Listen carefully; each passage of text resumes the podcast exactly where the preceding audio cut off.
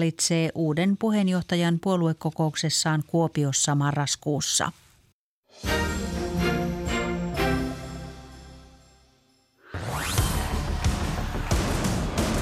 Juha Valvion koppipuhe. Maailma paranee puhumalla. Yle Puhe. Juha Valvion koppipuheet käynnissä kellot 15.02 ja tänään mennään vahvasti yleisurheilutunnelmissa. Yleisurheilun MM-kilpailut alkavat Katarin Dohassa perjantaina ja kisoja seurataan tarkasti Ylen kanavilla. Dohassa järjestettävät kilpailut, ne ovat MM-kisat järjestyksessään 17. Ja äh, toden totta, voit seurata niitä niin TV2 Areenassa kuin suorana täällä Yle puheella. Totta kai tässä äh, valinta, kun Katarin Dohaan kohdistui silloin 2014, niin sinne liittyy paljon korruptiosyytöksiä ja muita, mutta niitä tuskin tässä tarvitsee puida sen ihmeemmin.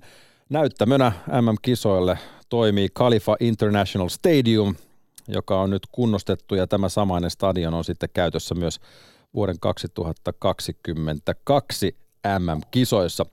Puheen studiossa mukana yleurheilun asiantuntija Tuomas Raja, jonka kanssa käydään läpi ennakkoasetelmat, Suomen joukkueen menestysmahdollisuudet sekä totta kai poimitaan esiin muut tärpit ja kisojen kirkkaimmat tähdet.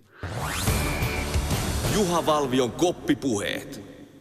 Tuomas Raja, tervetuloa Yle puheelle. Olet tullut suoraan päivätyöpaikastasi, eli tietysti Pohjois-Haagan yhteiskoulusta. Siellä järjestettiin Helsingin koulujen väliset yleisurheilukilpailut. Mikä siellä oli tunnelma? No vieläkin vähän puuskuttaa, kun tuosta suoraan, suoraan saatiin kisat pakettiin tuossa ihan alle puoli tuntia sitten ja, ja, ja hyvät tunnelmat. Nämä oli siis koko Helsingin yläasteiden kisat, eli kaikista kouluista ja porukkaa ja kyllä mä olin ilahtunut siitä, että vaikka syksy pitkällä ja vähän jo viileä aamu, niin siellä oli joku melkein 400 nuorta löytänyt tiensä sen, sinne ja veti kyllä ihan hyvillä ilmeillä niin päivän setit läpi perinteistä yleisurheilulajia laidasta laittaa. Seurapaita päivää on, on vietetty muun muassa tänään ja, ja ihmiset Sanko joukoon ovat saaneet ja ovat tunnustaneetkin oman seuransa väriä, kuinka tämä näkyy siellä nuorten keskuudessa tai miksei myöskin vähän vanhempiakin. Kyllä se näkyy, se oli ilahduttavaa, että kyllä siellä oli vedetty seuran, seuran paitaa. Tietysti jollakin on koulun paitoikin nykyään, ja kun tämä oli koulun edustustehtävä, niin siellä oli koulujakin paitoja, mutta kyllä tota, seura, seurapaitaa siellä mukavasti näkyy, että meidän ollut vähän harmittu, kun se osui päälle tämän kisatapahtuman kanssa, mutta me varastettiin viime perjantaina pieni varaslähtö ja meillä oli toi seurapaitapäivä jo perjantaina ja onhan se kivan näköistä, kun porukat pukee oman tärkeän nuttunsa päälle ja fiilistelee sitä.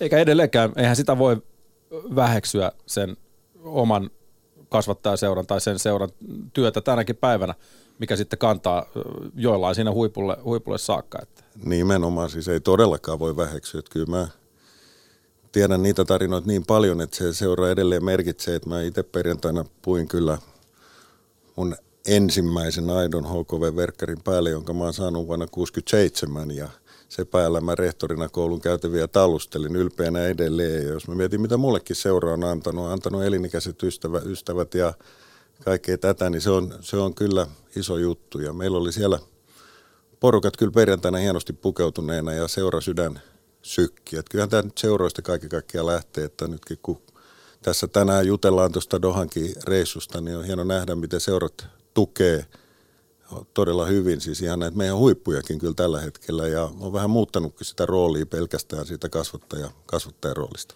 Tässä mennään myöhemmin tuohon Suomen joukkueeseen ja, ja muihin ajankohtaisiin asioihin Dohankin suhteen, mutta, mutta miten tuo yleisurheilu tänä päivänä, miten Tuomas Raja se nähdään siellä nuorten keskuudessa? Modernit lajit alkaa ottaa enemmän jalansia olympialaisissa – mitkä tietysti perinteisesti historiat kertoo kenttälajien juhlaa, varsinkin kesäolympialaiset ja miksei talviolympialaisissakin, niin, niin perinteiset lajit on ehkä pikkuhiljaa jäänyt jalkoihin, kun modernit lajit nostaa päätään, tulee skeittausta ja tulee breakingia, eli, eli, eli siis tanssiakin, totta kai jäätanssia on ollut ja näin muut vastaavaa.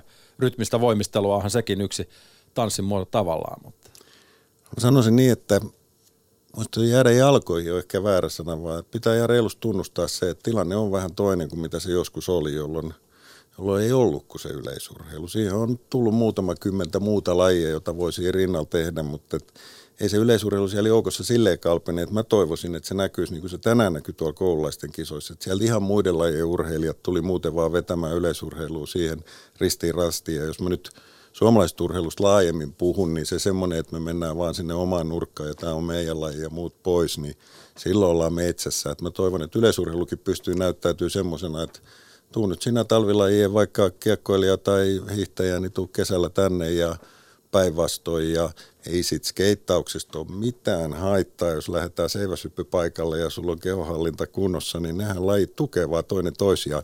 Tässä yleisurheiluväenkin kannattaa niin kuin ikään kuin myydä nykynuorille se oikealla tavalla, että kuin jännittävä skeittauslaji on vaikka pistää seiväs kuoppaa ja lähtee tuonne kuuteen metriin, niin se on aikamoinen muuvi. Ehkä vauhdinotto skeitillä ja vähän niin, sinne niin. rikkomaan, rikkomaan rajoja. Sitäkin tehdään. Ihan totta. Ihan totta, ihan totta. Ei, ole, ei huono ajatus, mutta tuossa on kieltämättä ajatuksen siementä hienoa sellaista siinä, että, että ei suinkaan lajit ole jääneet jalkoihin, keihät, keihät kuulat, kuula, kuulat tai kiekot, vaan, vaan lajeja on tullut lisää rinnalle, jolloin, jolloin silloin se spektri, spektri saa lisää värejä.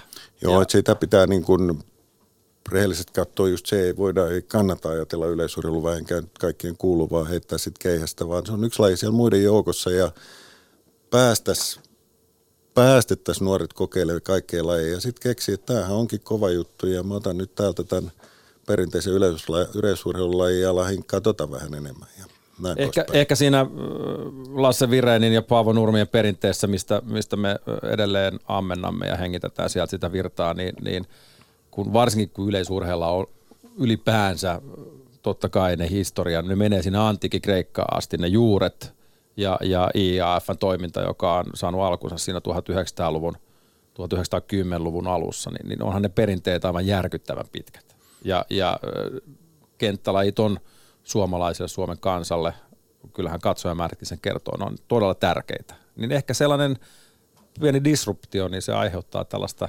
varpaille nousua. Ja... Disruptio oli hieno sana, mutta täytyy miettiä, mitä se oikein oli. Rehtorina ei pidä tunnustaa, ettei kaikki sano ymmärrä, mutta kyllä mä pääsin jyvälle, niin tota, kyllä mä näkisin se, että se on aina rikkaus, kun tulee uusia lajeja. Toikin on magia juttu ja toi on magia. Lähdetään totakin kokeilemaan, mutta ei se sitä tarkoita, että Mielestäni yleisurheiluväki on aika hyvin mieltänyt senkin jo nyt tämä uusi sukupolvi, jos puhutaan vaikka meidän näistä nuorista Dohankin lähtevistä urheilijoista, että ne tulee, tuo sitä lajia sille vähän nykyaikaisemminkin esiin ja siellä ollaan somessa jo aika tiukasti ja ymmärretään, että tuolta mä voin jopa saada mun elannon, kun mä lähden tähänkin matkaan mukaan ja näytän, että miten siistiä tämäkin, tämä mun seitsemänottelu tai joku muu voi olla. Yle Puheen äh, studiossa äh, Yle Urheilun asiantuntija Tuomas Raja, mun nimi Juha Valvio, Juha Valvion koppipuheet käynnissä ja äh, nyt on aika ottaa katseet – sinne perjantaihin ja äh, siitä sitten reipas viikko eteenpäin, kun äh, yleisurheilun MM-kilpailut jälleen käynnistyy. Tässä on tietysti äh, Lontoon kisat vuodelta 2017 on, on takaraivossa, jotka Suomelta oli melko mitään sanomattomat, kun Pitkämäen viides ja keihää finaalissa – oli, oli paras, mitä saatiin. Lontoon kisat muistaa myös toki siitä, että ne jäivät muun muassa Usain Boltin viimeiseksi, eikä hänkään siellä voittanut, kun Justin Gatlin buuausten siivittämänä otti sitten kirkkaamman mitalin ja, ja Venäjän dopingvyyhtikin oli siellä keskiössä, kun paikalla alle 20 niin sanottua neutraalia urheilijaa. Tosin sama toistuu tänäkin vuonna, neutraalia urheilijaa, että taitaa olla – suurin piirtein kymmenen enemmän, mutta ei tässä nyt pidä kuitenkaan synkistellä. Liitoissa taitaa kuitenkin monin tavoin olla aiheutta melko leveään hymyyn, sillä Suomella on suuri joukkue pitkä aikaa. Kyllä näin on, ja nyt kun me puhutaan yleisurheilun maailmanmestaruuskilpailusta tänä päivänä, niin se on niin kuin ensimmäinen lähtökohta, että pitää niin kuin mieltää, että minkälaisista kinkereistä on kysymys.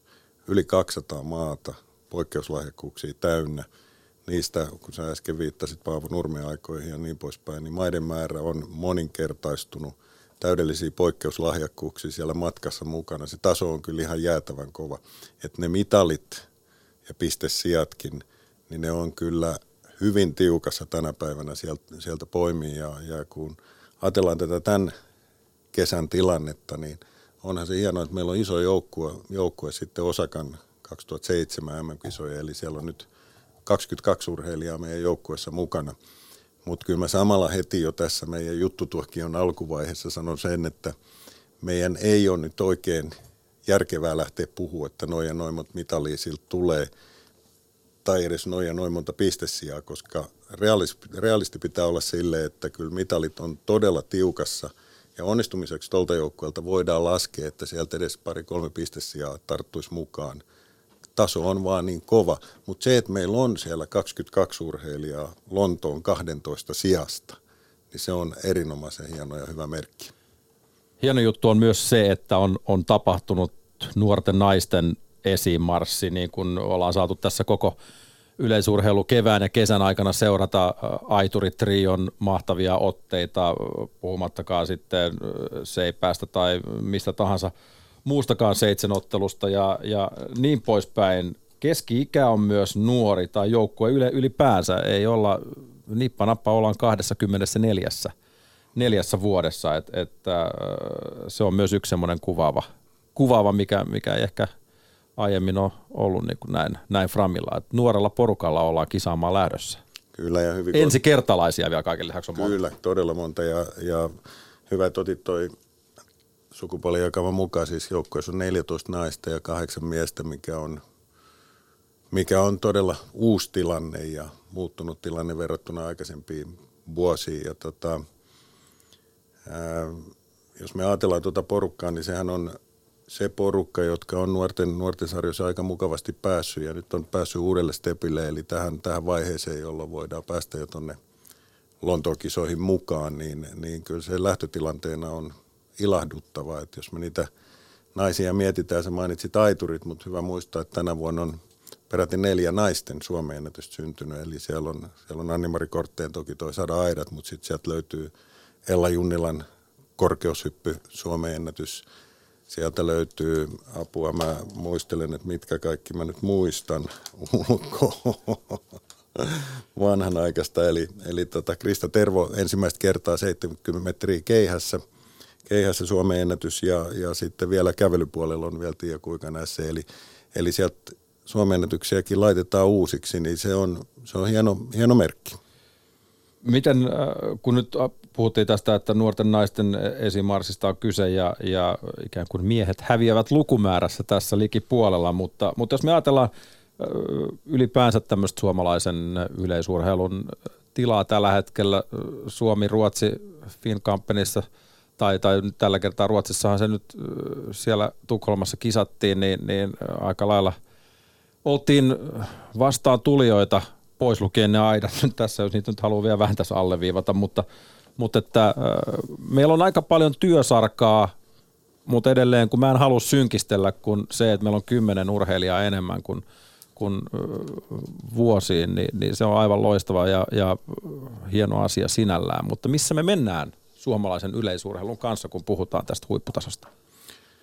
No silleen vielä, jos tuon joukkueen lähtökohdista lähtee, niin jos mietitään se, niin kuin mä tuossa jo kerkesin sanoa, että kyllä siellä niin kuin mitalikandidaatit on tiukassa ja jos pisteillekin joku yltää, niin kaikki on mennyt jo hyvin, niin meiltä ne ihan terävimmät tosi huiput, niitä nyt vähän puuttuu, että jos verrataan vaikka Ruotsin tilanteeseen, Ruotsilla oli muuten muistaakseni Lontoossa Ruotsilla 32, Suomella 12 urheilijaa, nyt Ruotsilla 24, Suomella 22, eli tässä kohdassa ollaan nipistetty aika mukavasti kiinni.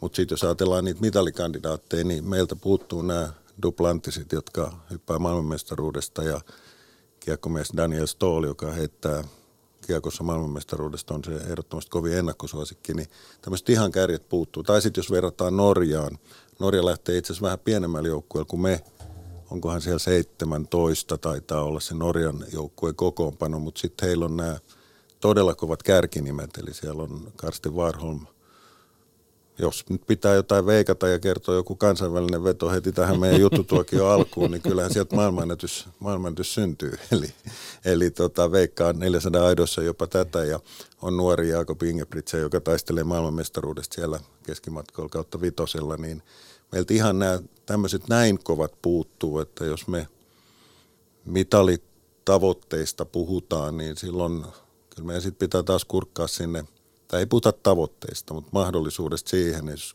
kaikki menisi ihan putkeen, niin kyllähän me silloin taas sinne kehäspaikalle jälleen kerran kurkitaan, niin kuin on kurkittu koko tämä 2010-luku ja 2000-luvun alkupuoli on, on siellä kehäspaikalla oltu, mutta että terve Oliver Herander, miten käsi kestää ja mikä on sitten ruuskasantin vire, että siellähän ne mahdollisuudet mm. kaiken natsatessa kohdalleen tai sitä akupartainen kävelys, jos kaikki juotot onnistuu, menee vimosen päälle. Sitten puhutaan näistä, mutta että tämä, tämä kokonaistilanne, mistä pitkästi nyt taas pyörittelin tähän sun mm. kysymykseen, niin vastaukseen, että ehkä nyt on tehty tämä työ, että meillä on joukkue kasvanut ja nyt tärkeä työvaihe on sitten se, että miten me näistä erittäin lupaavista nuorista urheilijoista, niin miten me voidaan heitä rohkaista ja viedä heitä tai auttaa heitä. He itsehän itseään vievät, ei kukaan toinen vie ketään mihinkään. Mutta miten me voidaan luoda ne olosuhteet sellaisiksi, että heistä tulisi ihan sitten mitallista tappelijoita myös, niin se on kyllä hyvä, se on hyvä kysymys. Tässä nyt vähän sanotaanko rivien välistä sanonut, että turhaan me niin kuin mietitään niitä mitaleja. Ja, ja ehkä sitten tässä meidän menestyshullussa ajatusmaailmassa on vähän jotenkin – nurinkurista, että, että niin kun valmennusjohtaja Niemi Nikkolaa myöten, niin ensimmäinen lause aina kisojen alla on se, että, että ei nyt luvata mitaleita tai odotetaan nyt kahta mitalia tai, tai näin. Pitäisikö meidän muuttaa sitä ajatusmaailmaa, kun me seurataankin näitä kisoja, että, että nyt meillä on, meillä on nyt se nuori lahjakas joukkue ja, ja meillä on nyt sitä tarinaa, tarinan pohjaa tässä niin kuin rakentamassa ja ehkä sitten kahden vuoden päästä, neljän vuoden päästä me saadaan sinne ne yksi, kaksi kärkeä jotka, jotka voi sit jo sanoa ennen kisoja, että et mitään muut vaihtoehtoa ei ole kuin voittaa tai, tai saada mitalli. Sama kuin Duplantis, joka paukuttelee käsittääkseni tällä hetkellä 19-vuotiaana, että hän hyppää 607 Dohassa. Niin, niin että me keskityttäisiin nyt siihen tarinaan ja, ja sitten mietittäisiin, mikä se tarinan päätös on pari vuoden päästä. Juuri näin. Juuri näin, että jos me tätä, nyt me voidaan niin kuin muni hieno tapahtuma, hieno Doha viikko sillä, että me ruvetaan pitää vaan ruutuvihkoa, jos me katsotaan miltä meidän mitalisarakin näyttää. Se ei ole se juttu, vaan nimenomaan mennä näiden tarinoiden taakse, näiden nuorten urheilijoiden taakse ja seurata sitä, sitä matkaa. Ja ennen kaikkea mä nyt tuolta hienolta puolitoista viikkoiselta, niin mä kyllä kannustan seuraa sitä, että siellä on niin kuin äärettömän kovia, hienoja kisoja. Myös kansainvälisesti seurata, että ei tarvitse pelkästään seurata suomalaista, mutta, suomalaisia, mutta nimenomaan tämän realistisen, realismin mahdollisuuksien kautta eletään mukana ja koitetaan löytää sieltä sitä tarinaa, että miten tähän on tultu ja miten me voidaan rohkaista ja auttaa, että uskotaan siihen, että ihan oikeasti sieltä tämä henkilö X, joka nyt taistelee ehkä jopa pistesijasta, voi taistella maailmanmestaruudesta, niin silloin mä ottaisin ehkä tähän sellaisen pointin, kun meidän koko ajattelu Suomen maassa, että mikä tämä urheilu on. Meidän pitäisi, niin kuin Raitasen Topi sanoo, Oskari Mörön kanssa ja Perho liiketalousopistoon tekee tämmöistä kurssia jo lukiolaisille, jonka kurssin nimi on urheilu ensimmäisenä ammattina. Mitä se tarkoittaa sitten, jos me yksilölajissa halutaan maailman huipulle? Silloin ei tehdä juttuja, vaan suunnilleen sinne päin vaan uskotaan siihen unelmaan ja aletaan tekemään kaikki asiat vimosen päälle. Ei ressata siitä, että miten nyt ne opiskelut, onko mun varmasti nyt ne ällät tuossa kasassa ja niin edelleen. Panostetaan tuohon hommaan, lähdetään katsomaan ja hyväksytään se, että se urheilu voi olla ikään kuin ensimmäinen ammatti, jos mä vähän omalla ajankäytöllä hoidan jopa sieltä somen kautta sitä rahoitusta ja mietin, en vaan ruikuta, että multa puuttuu rahaa, vaan teen vähän sitä rahaa. Mietin, mitä se mun ravinto oikeasti pitää olla – mietin sitä, lähdenkö mä nyt illalla vähän tuonne kylille vai menenkö mä nyt joka ilta oikeasti koisaamaan ja vien sitä mun hommaa eteenpäin. Marja Hantit on aivan loistava, loistava esimerkki, joka on todennut, että hei, totta kai me nuoret halutaan bilettää ja mennä tuolla ja niin hänkin halusi.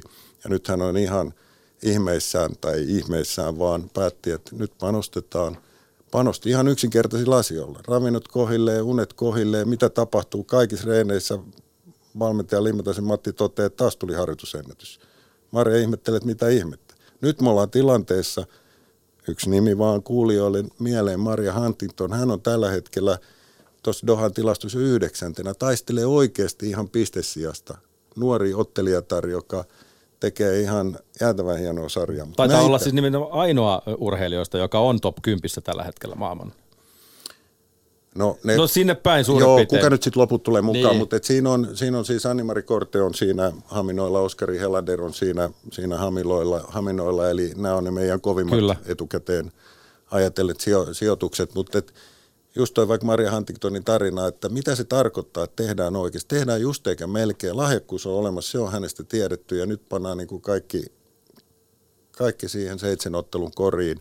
Eikä se, että laitetaan kaikki siihen samaan koriin, tarkoita sitä, että pitää ruveta niin kuin otsaryppyä vääntää niin kuin mm. mulla alkaa tuossa olla. Niin tota, Sibeliusryppy on siinä jo. Sibeliusryppy on aika, aika syvä, mutta ei se sitä tarkoita. Voi ihan hymy huules, mutta täysin vetää, mutta tietää mitä haluaa. Mm. Hän tietää. Muuan Teemu Pukille kävi samalla lailla, mm. jätti, jätti sen lauantai-pussin väliin ja rupesi urheilemaan, niin yhtäkkiä hän onkin sitten ihan eri sfääreissä ja siihenkin tarinahan on kestänyt joku sen vuosi. Ei, ei se, se liekkei syttynyt ihan, ihan saman tien palava. Juuri näin. Juha Valvion koppipuheet. Doha Special Yle puheella käynnissä. Yleisurheilun MM-kilpailut, ne käynnistyvät perjantaina. Niitä voi kattavasti seurata sitten aina sinne kuudenteen päivään lokakuuta saakka Ylen kanavilla niin TV2 Areenassa kuin Yle puheella ja puheen studiossa kanssani mukana Tuomas Raja asiantuntija Yle Urheilusta. Jos me nyt ennen kuin mennään Suomen joukkueeseen, niin mä haluaisin tässä vielä sanoa, että meillä on WhatsApp-linjat auki. Laittakaa tänne viestiä, mitä ikinä tuleekaan kisoihin mieleen tai mitä ikinä haluattekaan kysyä nyt, kun asiantuntemusta studiossa on 040 163 8586 040 163 8586. Toden totta, ö, 14 naista, Tuomas, kahdeksan miestä. Ja jos me nyt mietitään tota meidän joukkuetta, niin, niin siinä on heti itse asiassa taitaa tulille päästä Alisa Vainio ja Anne-Mari Hyyryläinen tuossa perjantaina, kun lähdetään juoksemaan sitten maratonia ja, ja ja tota niin, kun katsoo noita sun muistiinpanoja, mitkä on hyvin, hyvin perinteiset, ja haluaisin tästä rakkaat kuulijat teille terottaa, että, että tota niin, A4 ruutuvihko, täynnä leikkaa liimaa, äh, materiaalia ja erittäin selko, selkolukuista apteekkarin käsialaa. Tuomas Raja, kuinka kauan sulla kestää laittaa tuollainen äh, vihko ennen, ennen tuota niin, kisarupeamaa kasaan? Kyllä siihen joku nyt tovi menee. Toki tässä on niin koko kesä nyt käyty, että näitä vihkoja tulee aina joka kisaa oma ja, ja tämä on kuulijoille hyvin kuvattu, että tämä on aika perinteistä. Että Tässä ei iPadit liiku. Niin, kato siinä vaiheessa, kun ne yhteydet siellä stadikalla siihen iPadiin menee ja yhteys ei pelaa, niin muistiinpanot katoo tässä tutussa.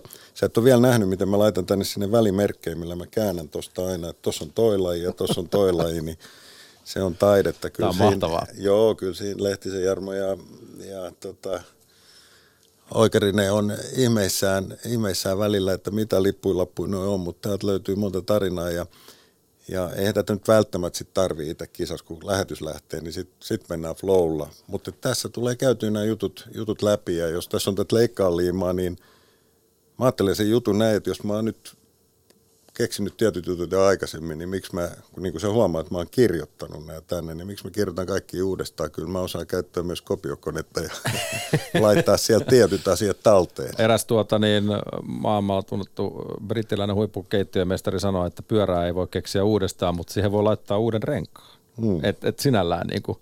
Mutta, mutta äh, pyöritellään vähän hetken aikaa tätä meidän joukkuetta, mistä menestystä nyt on, jos nyt on jotain odotettavissa, me ollaan sitä nyt tässä jo vähän alleviivatukin, on, on se naisten sataisen aidat, missä finaalipaikka on käsittääkseni otettavissa. Ja, ja keihässä, no joku sanoi, että finaalipaikka on minimi, mutta mitä tahansa voi tietysti tapahtuu. Nämä on nämä niin kuin seksikkäimmät lajit, mitä varmasti sitten yleisö odottaa, mutta, mutta Alisa Vainio on, on maratonissa, ei, en tiedä, ei välttämättä nyt siellä 2-15 kunnossa, missä varmaan on sitten se absoluuttinen kärki, mutta, mutta missä kunnossa on, on meidän tuleva juoksu tähti. Tähtihän hän tavallaan kyllä on jo nyt. No kyllä Alisalla ei se ihan vaikeuksitta ole tämä kesä, kesä sujunut, eli, eli tuota, on ollut pientä jalkahuolta ja semmoista, mutta nyt ihan viime, viime hetken kuulumiset on ihan hyviä ja siinä sä oot ihan oikeassa, että ei sieltä mitään 2.15 tärähdä, mutta toivottavasti saisi semmoisen hyvän, hyvän ehjän suorituksen jo tähän, mutta että valitettavasti vähän on ollut takkusta, mutta nyt hyvä, ihan hyvillä mielin lähdössä matkaa mukaan. Eli, eli tota niin, ja sitten Anne-Mari Hyyryläinen koppaa häntä sitten siinä ja, ja Joo, heti ensimmäisen päivänä on, on toi naisten maraton ja se onkin aika huikeata touhu. Se on aika jännä, että kisat ylipäätään Katariin myönnettiin, kun on liian kuuma päivällä, niin pitää juosta yöllä. Eli toihan vedetään ihan keskiyöllä. Okei, kuumuutta saadaan vähän alas, mutta kosteusprosentti edelleen korkea. Kyllä se on aika hurja reissu niin Annemarille kuin Alisallekin tulee, mutta että, että samalla kun heistä puhutaan, niin mä tuosta heti ekasta päivästä, niin kannattaa olla kuulolla. Nimittäin siellä on karsinoissa siellä on heti jo kahdeksan urheilijaa heti ensimmäisen päivänä mukana. Eli että siellä, on, siellä lähtee, Krista Tervo lähtee Moukarin karsintaan ja Saara Kuivisto on 800 Vilma Murto jo heti seipäässä, Ella Junnila heti korkeudessa, Camilla Rickardsson heti estejuoksussa, Simo Lipsanen Loikan karsinnassa ja sitten – yöhön huipentuu tämä ensimmäinen finaali. 23.59 on suurin piirtein tämä. No mutta se lähtee puolilta yön siellä Joo. Suomen kellon aikaa nämä siis. Joo. Eli, eli siellä niin kuin iltavirkkuulle on, on luvassa Joo. se, parituntinen, parituntinen äh, actioni vielä. Kyllä, kyllä. Ja se mitä me tuossa meidän alku, alkutarinoinnissa unohdin niin tästä joukkueesta tuoda esiin, mikä nyt tuossa tuli vähän rivien välistäkin, niin se mikä on miellyttävää, niin tässä on, tämä on tosi, tosi monipuolinen. Meillä on kaikista lajiryhmistä. Eli meillä on siellä viisi hyppääjää, meillä on siellä viisi kestävyysjuoksijaa, meillä on siellä neljä pika- ja aitajuoksijaa, meillä on siellä neljä heittäjää, meillä on siellä kolme kävelijää ja sitten löytyy vielä, vielä ottelija. Eli tämä on nyt uutta, että meillä tulee näin tasainen kirjo kaikista lajiryhmistä ja se on kyllä minusta hieno asia, että yleisurheilu on muutakin kuin se keihäs. Et jos me katsotaan, niin aikaisemmista tilastoista voi, voidaan havaita, että mikä on tilanne keihäs versus muut lajit, keihäs, keihäs siellä aina vaan on, on kärjessä, mikä on tilanne miehet versus naiset. Siitä jo juteltiinkin. Tämä on nyt uudenlainen joukkue ja tämä lajiryhmien monipuolisuus mua kyllä viehättää. Ja, ja nyt kun tässä nähdään tämä naisten niin kun lukumäärä 14, niin, niin kun päivätöiksesi rehtorina näitä asioitakin seuraat, kun koulujen välisiä urheilu, yleisurheilukisoa kuuluttelet siellä kultaisen mikrofonin takana, niin onko niin, että tuo yleisurheilukentillä ylipäänsä nähdään tyttöjä, nuoria naisia enemmän kuin poikia, miehiä. Kyllä niin on vähän päässyt käymään, että kyllä kun paljon kentillä käyn toisaalta noissa koululaisten kisoissa tai sitten ihan junnu SM-kisoissa ja näin poispäin, niin kyllä siinä sille on käynyt, että se laji on kyllä vähän tyttöistynyt. Että jos mennään vaikka jonnekin, mä olin Ylivieskassa seuraamassa hienoja sen viestejä ja katsoo siellä vaikka tyttöjen viestijoukkueiden määrät, niin se on oikeastaan tupla poikiin verrattuna ja, ja semmoinen, semmoinen ilmiö siinä on on kyllä päässyt mm. käymään. Mm. No en tiedä, kuvastaako tämä nyt sit sitä niin kuin, tulo, tulosta siitä, vaikea lähteä siitä, että nyt vetää mitään äkkinäisiä johtopäätöksiä, mutta, mutta mainitsit jo niin kuin sitäkin, tuuleteltiin tuossa aiemmin, kun Ella Junnila sen Suomen ennätyksen siinä korkeudessa rikkoi, rikkoi lopulta ja, ja sitten tietysti Kristiina Mäkeläkin kolmiloikassa, jos nyt ihan nappipäivä ja lankulle osuu, niin voihan sieltäkin – sieltäkin ihan hieno tulos saada aikaa. Että. Joo, kyllä se Elan nousu on ollut kyllä huikaseva, huikaseva hieno, että neljä askeleen vauhdilla täräyttää 195. Tosin korkeudessa tilanne on se, että ei se ole niin yksinkertaisesti, että otetaan vähän lisää vauhtia ja menee saman tien korkeammalta, että se on huomattavasti moni, monisyisempi laji, mutta onhan, onhan se hienoa, että Elallehan tuli harmillinen jalkavaiva tuolla Superliigan verryttelyssä ja, ja tota, on sitä joutunut parantelemaan, mutta nyt pystyy jo hyppäämään ja hyvillä mielin varmasti lähtee. Ja tuommoiset takapakit, nehän kuuluu urheiluun, että jos Ella ajatellaan, niin onhan siinä aika hieno asetelma, että jos ajatellaan niitä taustajoukkoja, että siellä äiti, äiti Ringa, Ringa Ropo tietää, että urheilu on välillä ylämäkeä, välillä alamäkeä, osaa psyykkaa, isä, isä Juha tietää, valmentaja Jouko Kilpi tietää, mistä on urheiluskysymys, että ei se ole nyt pelkkää nousukiittoa aina – ja, ja sitten Mikko Rimpiläinen siellä kotijoukossa vielä valmentelee ja tukee, niin siinä on Elalla niin hyvä tukiverkko, että hän ei sitä jää murehtimaan, ja murehtimaan, että nilkka vähän pyörähti, että nyt mennään katsoa, että mikä on Dohan tikki, että jos sellaista nyt jotain puhutaan, niin mä uskon ainakin vakaasti siihen, että siinä on, siinä on nainen, joka sen kaksi metriäkin jonain päivänä, ei Dohassa vielä, mutta jonain päivänä ponkasi. Mistä, mistä luulet, tota, että tämä naisten aitojen tällainen kolmen hienon naisurheilijan nousu on tapahtunut nyt samaan aikaan?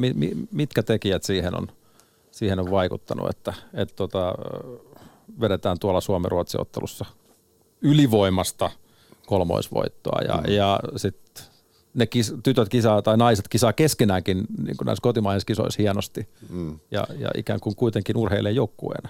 Joo, ja se ei ole itse asiassa vaan nämä kolme, jos ajatellaan, ketä siellä on takana vielä, että siellä ihan siinä tuntumassa jo mainittu Mari Hantti, tuo menee tosi kovana noin aidat, siellä on Matilda Poknaufi, siellä on Lotta Haralaa ja niin edelleen. Et onhan meillä buumi, että naisten sana aidat on vähän niin kuin uusi keihäheitto. Eli nyt ollaan tosiaan tilanteessa, että siellä on täysedustus, kolme urheilijaa ja siihen, että mistä se johtuu, niin kyllähän se esimerkin voima on. Että kyllä Noora Lotta Nesirin merkitys tuommoisena valovoimaisena urheilijana on ollut jo pitkään, vaikka edelleen on nuori urheilija, niin on ollut pitkään mallina ja näyttänyt, että voi kansainvälisestikin pärjätä. Ja, ja tota, häntä on sitten lähdetty vähän seurailemaan ja sitten kun tulee tämä keskinäinen kisa, toinen toistaan puskien, niin yhtäkkiä ollaankin ihan uudella tasolla, että eihän se 13.20 ei tarvitse mennä kauakaan taaksepäin, kun se oli ihan kova juttu, mutta nyt tautaan niitä 12 ja jotakin. Ja 12 tulee... tavoitellaan niin, aika niin, kovaa. Että... Niin, että onhan se aika huikea asetelma, tai sekin haluan nyt toppuuttaa, että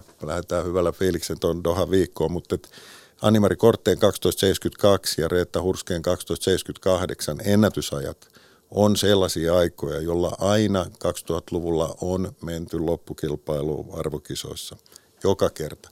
Mutta nyt pitää muistaa, että se pitäisi sitten juosta ja toistaa siellä. Että toki se Joensuun mukava takamyötäinen tuuli ja, ja sinänsä paineettomampi tila, nämä huippuajat mm. toi ja tuli huippuonnistumiset.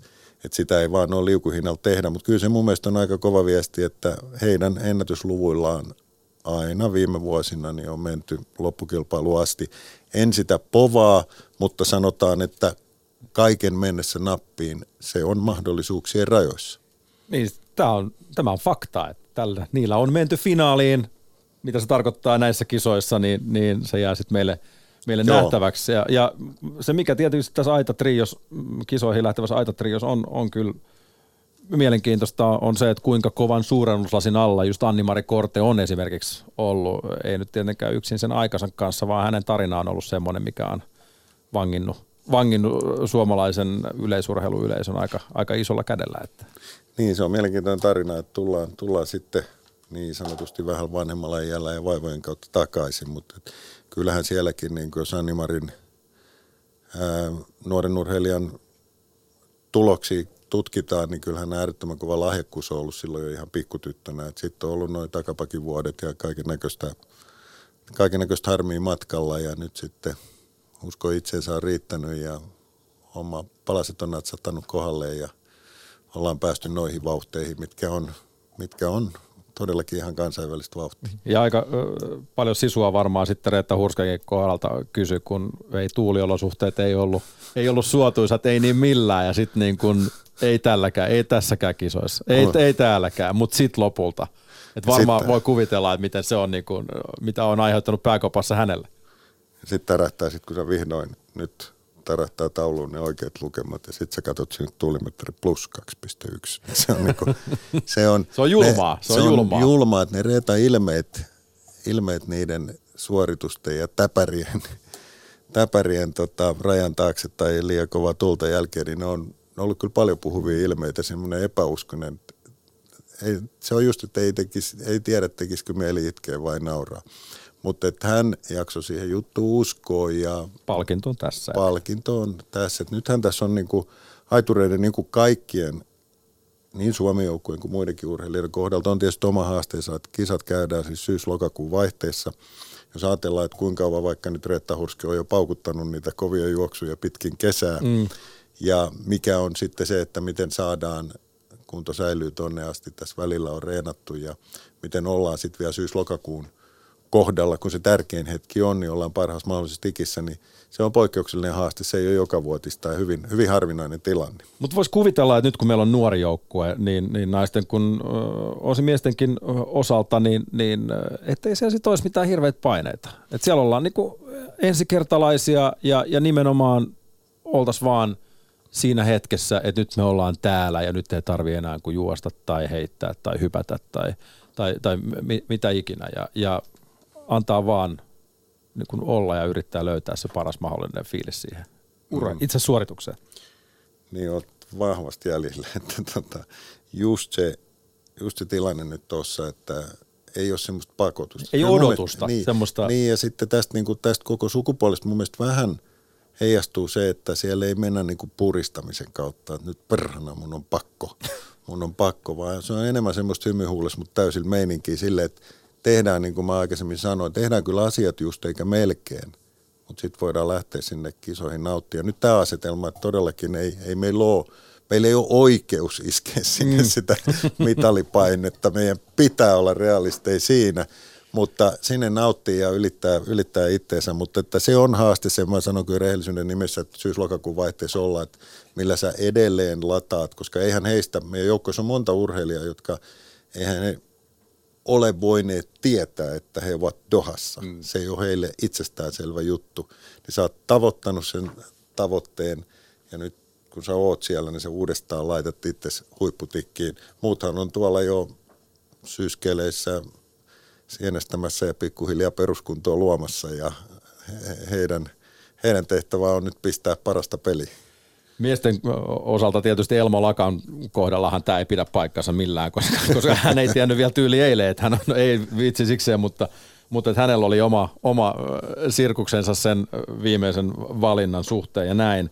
Mutta että onhan tässä tietenkin ke, keihänkin osalla, ennen kuin sitten se lopullinen trio sinne valittiin, niin, niin sieltä Paavo Nurmi Gamesia, sieltä saakka suurin piirtein pyöritelty, että tuleeko Tero Pitkämäki nyt kisoihin ja voitteko mm. nyt ilmoittaa, että onko tähtäimessä olympialaiset, missä uraa mm. ja mi, miten Helanderi olkapää ja, ja mitä ikinä. Että, että siinä on niin kuin kaikki näköisiä muitakin pieniä lieveilmiöitä niiden suoritusten lisäksi, mistä pitää vähän ehkä jopa ottaakin huolta. Että. Joo, kyllä, kyllä ja mutta mun mielestä mä oon tässä kesän mittaan aikaisemminkin sanonut, että silloin jos meillä on niin kuin Suomessa käsillä tämmöinen perinteinen keihäs soppa, niin kuin todetaan, niin silloinhan kaikki on hyvin. Se tarkoittaa, että meillä on enemmän kuin kolme miestä lähdössä kisoihin ja silloin pohja, pohja-asetelma on, on hyvä ja saatiinhan sitä taas jännätä ja, ja, ja Teronkin tilannetta odotella, mutta että jos me nyt ajatellaan tätä maailmanmestaruuskisan menestymistä suomalaisessa yleisurheilussa, niin jos me otettaisiin sieltä saldoista Tero Pitkämäen nimi pois,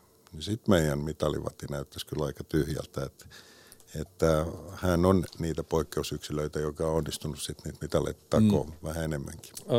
Sä mainitsit tuossa alkuun, alkuun Tuomas, että odottelet, että mikä on sitten Ruuskas Antin kunto ja, ja miten sitten Etelätalo ja Helander suorittaa. Kolmas paikka oli kuitenkin aikamoisen aikamoisen väännön takana, eikä se ollut hirveän kaukana, etteikö Toni Kuusela varmaan joukkueeseen olisi sitten lopulta valittu. Vaikka mm. nyt kohtaloksi jäi tämä klassinen kotijäävä varamiehen, varamiehen rooli, mutta että se Helanderin olkapää on ollut pienen spekulaation kohteena, että miten se, miten se sitten, kuinka paljon sitä täytyy kinesioteipata, että se 85 plusmetrinen ka- kaari sieltä irtoisi ja näin, mutta, mutta onko niin, että finaalipaikkaa nyt on kuitenkin semmoinen, mitä tässä miesten keihässä nyt ainakin yhtä sellaista odotellaan, tai on lupa odottaa. Niin, ja kyllä jokainen meidän keihäyttäjistä voi ilman muuta sen tavoitteeksi asettaa. Kisa on kovatasoinen ja sinne ei finaaliin noin vaan mennä, mutta tota, jos nyt Oliverista ensin puhutaan, niin eihän se tietysti keihäheitto ja olkapää kipeä, niin se ei ole mikään optimaalinen tilanne jos hän sinne finaaliin pääsee, niin sen tässä on tietysti pieni haaste, että, että kisat, karsinta ja finaali on peräkkäisin päivinä ja se on kyllä sitten sille kädelle kyllä aika, aika julma, julmaa myrkkyä, mutta onneksi nyt kuitenkin tässä kohdassa, kun hänet hyvissä ajoin valittiin kisoihin, niin hän on voinut sitten huiliikin pitää ja rauhoittaa tilannetta ja nyt viimeisistä treeneistä on ihan, ihan hyviä uutisia, että on pystynyt pystynyt heittämään, että pieni arvotushan se on, mutta hänellä, jos kellä, niin sitä periaatteessa potentiaalia on kyllä vaikka mihin, jos vaan mies terveenä säilyy. Ja sitten Ruuskasantti, jos me Tanttiin mietitään, niin tulee heti ensimmäiseksi pari faktaa mieleen, että aika monta kertaa arvokisoissa ollut ja kertaakaan ei ole jäänyt karsintaan. Ei kertaakaan. Ja on niitä mitaleitakin ihan mukavasti jo osunut matkaan mukaan. Onhan se tontti sieltä tosiaan heitelty itselle. Että. On, että, että se keho on, on sitä kehäheittoa saanut kokea jo eräänkin kerran ja kehästä täysille pannaan taivaalle, pannaan toi tukijalka tuohon maahan ja rytkästään menemään, niin siinä on keho aika tiukilla ja kyllä se Antin keho jo on, on kokenut yhtä sun toista ja nyt tänäkin vuonna sinne jalkavaivaa tullut, mutta jälleen mies on, jos nyt joku osaa itsensä laittaa arvokisalyöntiin, niin siitä puhuu mun mielestä parhaiten puolestaan se, että monta kertaa olet karsintaan jäänyt, että kertaakaan. Jos katsotaan viime kesän Berliinin Euroopan mestaruuskilpailut, jos ei Mitskui tullut, jos mietitään, kuka se olikaan olkapääleikkauksen jälkeen Suomen paras urheilijakisossa. Kuudes Antti Ruuskanen, miesten pikaviesti oli myös kuudes, mutta se oli jälleen mm. hänen. Eli hänellä on se kyky lähestyä nyt Jyrki Blumin kanssa. Jyrkillähän on olkapäätä myös operoitu, niin kuin Antilla on olkapäätä operoitu ja he kyllä toinen toisia tukien, niin ovat hyvin, hyvin pielaveden ennätysmiestä niin, niin, niin kuosissa pitäneet. Ja mielenkiintoista nähdä, että en mä nyt lähtisi Antikaan suhteen mitään mitalliliputuksia tuossa tekemään, mutta hyvä sijoitus tavoittelemaan ilman muuta, että kyllähän tietää, miten arvokisoihin mm. mennään ja minkälaista siellä on. Ei tarvitse enää jännittää sitä, että minkälainen on joku calling room tai jotain muuta. Se on tuttu touhu ja sitten vaan keppiä taivaalle. Nimenomaan se, että, että, että kun on käyty jo joku sen kertaa tuolla, tuolla tuota, niin, isoissa ympyröissä, niin, niin se on vähän niin kuin ihan yksi, ikään kuin voisi sanoa yksi kisa muiden joukossa, vaikka toki maan mestaruuskisat on aina omat, omat sinällään, mutta että niin kun, jos vielä noin tota miesten karsina katsotaan, ja tuo Elmo Lakka tuli tuossa mainittua, että se, että saa tietää viikkoa aikaisemmin suurin piirtein, että kisoihin pääsee, niin se nyt lienee kuitenkin aika poikkeuksellista, mutta, mutta sitten kun se tiketti lyödään käteen, niin sittenhän ei mitään muuta kuin kamat kassia lähetään. Näin, näin se toimii ja hypätään Elmoa vaan, mutta äsken me Etelätalon Lassi tuossa unohdettiin kuitata. Niin, mutta unohdettiin. Niin, joo, joo, että tota, onhan se mahtavaa, että mies, joka on vaivoista kärsinyt, joka lahjakkuus on ehdottomasti tiedetty. Ja Leo Pusalle iso kiitos, hän valmentajana on tukenut miestä ja uskonut siihen. Ja kovin moni ei enää uskonut, mutta Kimpisen kentällä, jotka paikalla oli, niin katsoi, että siihen se 84 putosi se keihäs ja todettiin, että Lassi, Lassi on takaisin kehissä. Että siellä, on, siellä on potentiaalia ilman muuta myös hänessä. Mutta siitä toi Elmon touhu, että kyllähän tähän – Meillä on tietysti kansainvälisessä hyvä edustus, siellä on Antti Pihlakoski ja kyllä tämä jotenkin tuntuu ihmeelliseltä tämä lopun valintajuttu, että tiedät, et tiedä. Ranking Saat... olisi riittänyt kai, miten se nyt menikään, kuka, mistä se lasketaan, niin, siis kuka näin, laski. Niin, että se ei ole ihan selkeä se sääntö, tai on se loppujen lopuksi siis, otan vähän takaisin, on se silleen selkeä, että kun sä teet rajan, sä oot kisoissa, that's it. Sen jälkeen tulee rankingilla paikkoja, mutta kun kansainvälinen yleisurheiluliitto levittää yleisurheilun sanomaa vähän joka puolelle, niin joka maallahan on oikeus vähintään yksi urheilija johonkin lajiin laittaa. Ja sitten ne käydään läpi ja siinähän oli Elmon kohdalla käymässä niin, että tulee niin monta sadankympin aituria, jotka ovat niitä omien maidensa ainoita urheilijoita ja kun minäkin olin sitä mieltä, että kyllä Elmo sinne lähtee, niin olisi aika ylläri, kun ei sitten kutsua tullut. Ja voin vaan kuvitella sitten – Onneksi he valmentajansa Antti Haapakosken kanssa tekivät kuitenkin valmistavia harjoituksia, mutta sitten kun tuli se lopullinen päätös, niin sitten on vissiin otettu jo vähän köykäisemmin, mutta ei semmoinen pieni, pieni rentoviikko siinä, niin mitä se muuta tekee kun nostaa kunnon pintaa ja Elmohan lähtee sinne ei yhtä juoksua tekemään, vaan kattelee kakkoskerrosta ilman muuta. Et jos jos tota, niin vähän myöhässä mennään muiden perässä Turkin kautta, niin se ei haittaa, että ottaa, on saanut ottaa rauhassa niin. täällä. Ja se on semmoinen pieni, pieni tota, niin, ikään kuin herkistelyviikko ollut vaan vähän aikaisemmin kuin muilla.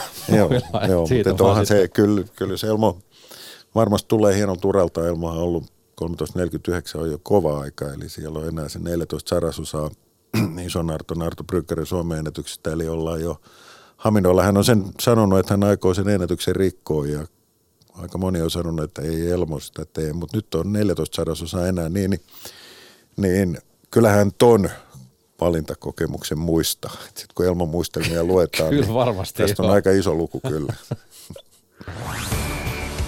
Juha Valvion koppipuheet. Tässä likipitään viimeisen kierroksen kello jo kilkattaa Yle Puheen studiossa Tuomas Raja, Yle Urheilun asiantuntija kanssani täällä pyörittelemässä perjantaina alkavia Dohan yleisurheilun MM-kisoja. Nyt kun me ollaan tässä vähän suomalaisia Suomen joukkuetta pyöritelty ja ei tässä nyt tietenkään millään aika meillä riitä siihen, että me käydään jokaisen urheilijakilpailuhistoria läpi. On selvää, että on tietyt lajit, mitkä yleisöä, suurta yleisöä kiinnostaa enemmän kuin toiset. Se on ihan luonnollista, mutta nyt tosiaan, kun jos mietitään sitten näiden kisojen ihan absoluuttisesti suurimpia tähtiä, mitä voisi nostaa esille. Nyt kun tämmöiset hypertähdet, kuten Mo Farah on poissa, Usain Bolt on poissa, niin kuin jo tuli mainittua tuossa lähetyksen äh, alussa. Joka päivälle varmasti löytyy joku huippu, jota seurata. Ruotsilla on tosiaan Daniel Stoll, Arman, Armans Duplantis ja sitten on äh, keihässä esimerkiksi nyt vaikkapa nyt äh, etelänaapurista Magnus Kirt ja sitten tietenkin Saksa Vetter ja on Christian Coleman ja dopingvyhdin äh, siivittämänä ja näin, mutta, mutta ketä, ketä nostaisit tässä vaiheessa esiin niistä näiden tulevien kisojen absoluuttisista supertähdistä? Ennen kuin mä menen siihen, niin mä sen faktan vielä haluan Suomen, kun mä unohdin sanoa Suomen joukkueesta. Lontoossa me oltiin tilanteessa, meillä ei ollut yhtään miesjuoksijaa koko joukkueessa. Nyt meillä on Elmo Ohella, Raitasen Topi ja se on hieno tilanne. Päästään miesjuoksijoitakin hurraamaan ja siinä on yksi, yksi hyvä vinkki seurata kisoja. Mutta mennään niihin kansainvälisiin, niin se on totta, että kun sieltä Boltti ja Farahi on veke, niin semmoiset niin megalomaaniset nimet vähän puuttuu, mutta onhan siellä niin kuin hirvittävästi kovia urheilijoita, jotka vielä ei ole tullut tunnetuiksi. Ja nyt on niin kuin paikka heidät niin kuin maailmanlaajuisesti heidän esiin tulla, että siellä jos mä jotain erityisesti nostasin, niin, niin jo kymppiottelu, jos me ajatellaan Kevin Mayer, ranskalainen Kevin Mayer, maailmanennätys 9126 pinnaa, se tarkoittaa melkomoisia aitoja, kun me hehkutet, aikoja ja tuloksia, kun me hehkutettiin tuossa Elmon tulosta, niin hänellä pelkästään siellä 110 aidat sarjassa 13.55, keppiin menee semmoinen 78 metriä ja kuullakin tussattaa sinne 17 metrin pidemmälle puolelle, niin siinä on aika moni järkele, että sitä ottelua on hieno seurata, kun mä sanoin, että naisten ottelu on hieno seurata jo Maria Hantitonin ja muiden kovien kanssa, niin kun mä Kevin Mayeria katsoisin ihan erittäin suuren mielenkiinnon osalla. Ja sitten mä sanoin tuon 400 aidat, niin Karsten Warholm, kyllä siinä on maailmanmahdollisuus. 46-98, siinä ei ole enää kuin parikymppää ja kun se ei ole mikään ilmainen voitto hänelle suinkaan, vaan siellä on USA, Rai Benjamin ja sitten siellä on kotiyleisön edessä Katarin Sampa, niin siinä sampataan kyllä ne 400 aidat, että se on, se on mahtava katsoa. Naisten 400 aidoissahan tuli jo maailmanennätys Dalaille Muhammad Jenkki ja hänelläkin on siinä oma, oma maan, Sinne McLaughlin ää, siinä kirittäjä, ei tiedä kumpi voittaa, niin kyllä siellä kovaa kyytiä mennään. Mutta kyllä mä sitten yhden lajin erityisesti nostaisin, ja se on toi miesten seiväs, missä Duplantis yhtenä on. Että kun me ajatellaan, että siellä on USA Kendricks 606, Duplantis useamman kerran 6 metrisiä, ja sitten siihen vielä puolen lisäksi useamman kerran 6 metrisiä, niin kun mä jotenkin olettaisin tuolla stadionilla, niin siellä ei nyt tule mitään hirmumyrskyjä, kun siellä on tuuletkin viritetään jotenkin omasta takaa, miten se ikinä meneekään, niin, niin kyllä se seiväskisa on yksi ton viikon helmi ilman muuta. Eikö Duplantis on hypännyt 605 kuitenkin jo.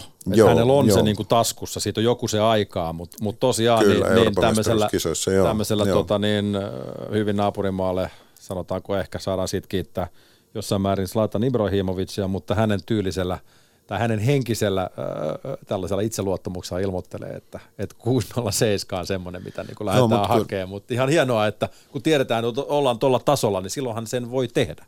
Niin, ja kun niitä toistetaan, että ne, jotka Ruotsin maaottelun seurassa, niin hän halusi tulla, jätti yhden Timattiliikan kisan väliin, halusi tulla vähän Tukholmasta stadionille hyppäämään ja kuusi metriä tärähti sielläkin, että se ei ole se yksi kerta vaan. Ja nyt kun meillä on useampi tämmöinen hyppääjä, jotka on niitä kutosia hypännyt, niin se on, se on kyllä yksi semmoinen erityinen kisa, jota mä, hmm. mä huolella seuraisin. Tällaisena yleisurheilun, penkkiurheilun ystävänä, kun mietitään ja, ja aina näitä ennätyksiä sitten jossain vaiheessa rikotaan ja epäilemättä Dohassa rikotaan joitain ennätyksiä ja niitä maailman ennätyksiäkin näissäkin kisoissa varmasti tulee. Mutta jos nyt otetaan vaikka tämä Seivas nyt esimerkiksi, kun sanotaan, että siinä on nyt sitten kutonen siinä rimassa ja sitten kolme kaveria menee siitä ja se näyttää siinä kuvassa, että ne menee heittämään sen yli. Että se olisi voinut olla 10 senttiä ylempänä ja se olisi mennyt senkin yli. Mutta sitten kun sitä nostetaan vaikka kolme tai neljä senttiä ja sitten se nousee niin just sen verran korkealle, että et, et se ei mene siitä, niin miten pienet marginaalit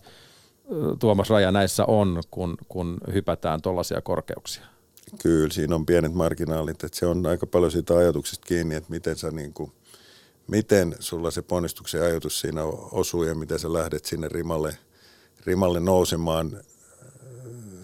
Seiväs on, siitä me voitaisiin puhua kaksi tuntia tässä lähetyksessä, mutta jos noin simppelesti sanoin, että se on siitä kiehtovaa, kun se on tuommoinen akrobaattinen laji, jossa, jossa hyvin monet tekijät vaikuttaa ja se, se riman päällä nähtävä, nähtävä hetki on vaan pieni hetki, mutta mä kehottaisin sitä hetkeä, hetkeä pohtimaan, että kun se Seiväs on jo tavallaan työnsä tehnyt, Seiväs ikään kuin loppuu, loppuu kesken ja miten, miten nämä parhaat hyppäjät sitten vielä – työntää sillä viimeisellä kädellään itsensä sinne riman päälle ja sitten tekee sieltä sen taitavan taivutuksen sen riman yli, niin kyllä se on erittäin akrobaattinen suoritus ja, ja, ja tota, kiehtova laji. Et samalla kun me lähdettiin tähän lähetykseen niistä skeittailuista ja muista, niin mä palaan vähän tähän, että yleisurheilu kun tarjoaa, ei vaan perinteistä semmoista ärrää, vaan se tarjoaa kyllä semmoisia taidon elementtejä, jota soisin, että seiväshyppyä, se on kyllä vähän vaarallinenkin laji, mutta harrastettaisiin ihan koulussakin vähän enemmän ja tulisi vaikka, vaikka porukat, mm. porukat näyttää, joilla, joilla siihen edellytyksiä opettaa on. Mutta mut juuri kieltämättä se sillä tavalla, mitä urheilija pystyy hyödyntämään sen seipään tarjoaman liikeenergian ja sen niin kuin siitä Kyllä. tämä kissamainen lopetus. Ei, ja samalla lailla vaikkapa nyt esimerkiksi toisesta, toisesta, toiseen suuntaan niin korkeudessa, niin miksei siinäkin, kun, kun Kyllä, lähdetään niitä parimetrisiä, parimetrisiä tota, hyppäämään. Nyt, nyt tämmöinen pubi, pubivisa-tyyppinen kysymys ja, ja asiantuntijalta perustelu. Mikä siinä on, että Javier Sotomayerin korkeusenkka ei vieläkään mennyt rikki? Se on hito kova tulos. Et se, kyllä me muutamat on jo siihen havinoille päässyt, että, että sitten on tullut vähän rauhallisempia vuosia, vuosia siihen, mutta et siinä se niin kuin kaikki tyyppi täytyy olla ihan poikkeuksiksi yksilö ja sitten kaikki nämä ajatukset vimosen päälle osuu kohilleen, että se sinne lähtee, mutta on se 245, se on aika paljon. On Jokainen voi mittaa sen tuohon niin, sen... huoneen seinään ja lähteä siitä ihmettelemään. Joo, se Katari Parsin, joka nyt kisossa on mukana, mutta on ollut vähän vaikeuksia hänellä, niin hänessä on kyllä niin kuin, hänellä se on niin helppoa. Se on urheilussa, se on kaikissa lajeissa. Loppujen lopuksi ihan simppelin näköistä ja vaivatonta ja helppoa, kun sä oot huippukunnossa. Se näyttää niin kuin se heinäsirkka ei tekisi mitään. Siihen se juoksee vaan ja tutum siihen pönkkään ja lähdetään taivaalle ja tuuletetaan yleisölle. Et silloin kun se on oikea-aikaista, tekniikka on kohdallaan, niin se on äärettömän helpon, helpon näköistä touhua. Niin se tuntuu olevan lajissa kuin lajissa. Ne, mm. ne, jotka sitä osaa tehdä, niin tekevät sen myös helpon näköiseksi. Ei, ei siinä. Ollaan saatu hei WhatsAppista viesti 040 1638586 mikä nyt vähän sivua tätä, kun puhuttiin, että Bolt jää pois. Pikamatkojen markkina-arvo on tipahtanut Boltin lopettamisen myötä, kiinnostuksen ja myöskin tulostason myötä kiinnostavat personat – tekevät lajille nannaa. Allekirjoitatko väitteen? Niin siis, niin se oli niin, että markkina-arvo pudota näin. Kyllähän se Bolti, Boltissa tehtiin semmoinen, no hän itse teki juoksu 958, se on hyvä aika. on, se on, se on nopea, se on nopea juoksu. Se on nopea. Nythän tuossa se osa vähän sitten kävi, kun oli USA kolmannilla, oli näitä vähän dopinghäikkiä tai niitä tavoittamattomuusjuttuja, niin hänellekin tuli sitten semmoinen vähän – vähän nyt tässä kisoajalla kyseinen, kyseenalainen leima, että siellä ei ole semmoista hahmoa, että nythän USA Noah Lyles, joka juoksee 200, on sellainen, jota on vähän povattu tämmöiseksi polttimaiseksi hahmoksi, ja 1950 on mennyt jo 200 mm. metriä. Hän ei päättänyt tuplata, päätti ottaa vaan sen satasen. Ne on siellä aika tiiviisti aikataulussa keskenään ja halusi tehdä näin. Eli, eli nyt se ei ole enää se satku, kuka on maailman nopein mies, on se edelleen kova juttu, mutta siinä ei ole sitä samaa värinäarvoa, mm. mitä on aikaisemmin ollut. Se on ihan totta. Niin, mutta toki tietysti Boltin takana oli myös semmoinen markkinointikoneisto ja muutakin, mitä ei välttämättä ihan osaakaan tässä, tässä penkissä ymmärtää, että, että siellä oli paljon myös, ei, ei, ei voi ottaa mitään pois siitä, että ihan nopea poika oli ja on, var, varmasti on edelleen. Mutta hei, tähän loppuun meillä on muutama minuutti aikaa. Tuomas Raja mainitsit sivulauseessa, otan kiinni tästä, puhuit siitä, että siellähän tuuliakin voidaan vähän masinoida keinotekoisesti siellä Kalifa stadionilla. Mä oon ymmärtänyt, että siellä on tosiaan ilmastointi on käytössä, koska olosuhteet on kuumat, mutta siellä on kuulemma tarinan mukaan teknologia masinoida kahden metrin myötätuuli. Joo, no, Ootko kuullut tällaisesta siis? No, siis mä huhuin on kuullut siis tuommoista, mutta ei käsittääkseni mun, nyt tulee kyllä asiantuntijalta arvauksenomainen lausunto. eli, eli siellä on tilanne se, että pakko viilentää, että eihän tuossa 40 asteessa kukaan urheilla jaksa. Eli tällä ilmastoinnilla sinne tehdään semmoinen noin 26 astetta. Ja totta kai kun se tulee sieltä, miten se tämä ilma viilennetään, niin kyllähän se tarjoaa mahdollisuuden myös tuulilla vaikuttaa, mutta kyllä mä yllätyn kovasti, jos sitä oikeasti niin kuin noihin tarkoituksiin käytetään. Kyllähän silloin yleisurheilusta katoo jotakin aika oleellista. Se on ulkoilmalaji, se on olosuhdelaji. Sun pitää osaa hyppää vastatuuleen ja laittaa se merkki kohilleen siihen. Ja sun pitää seipässä, vaikka tulee neljä metriä tuulta sivusta, niin laittaa se viiden metrin putki sinne kuoppaan ja lähtee silti se rohkein voittaa, joka lähtee sinne taivaalle. Et en mä usko, että sitä varmaan periaatteessa olisi mahdollista noin tehdä. Joskus niitä portteja on siellä jossain no, availtu, no, availtu oikeaan aikaan. tarina kertoo. Näin tarina kertoo. Tässä vaiheessa Tuomas Raja, kiitoksia kovin paljon, kun pääsit käymään. Ja, huomenna lähtee sitten äh, jonkun väriset siivet, en tiedä onko sinivalkoiset vai mitkä nyt ikinä, onko valko turkoosit vai millä sinne lennetään sinne Katarin suuntaan. Ja, ja Kunkku Lehtisen kanssa pääset sitten vauhtiin perjantaista alkaen ja ne on kuultavissa Yle Puheen kanavilla 16.20 eteenpäin perjantaina. Meillä on minuutti aikaa. Pystytkö siihen tiivistämään omat odotuksesi ja sen, minkälaisia MM-kisoja tällä kertaa odotat? Pystyn kevyesti. No upeat yleisurun maailmastaruuskilpailut on upeat kovat kisat. Nyt pitää nauttia.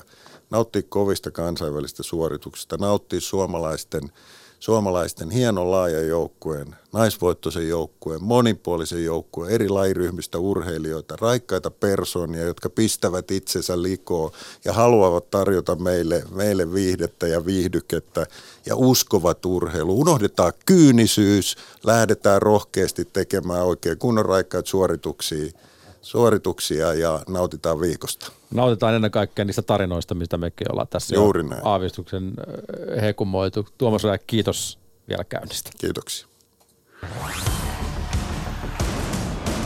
Juha Valvion koppipuhe. Maailma paranee puhumalla.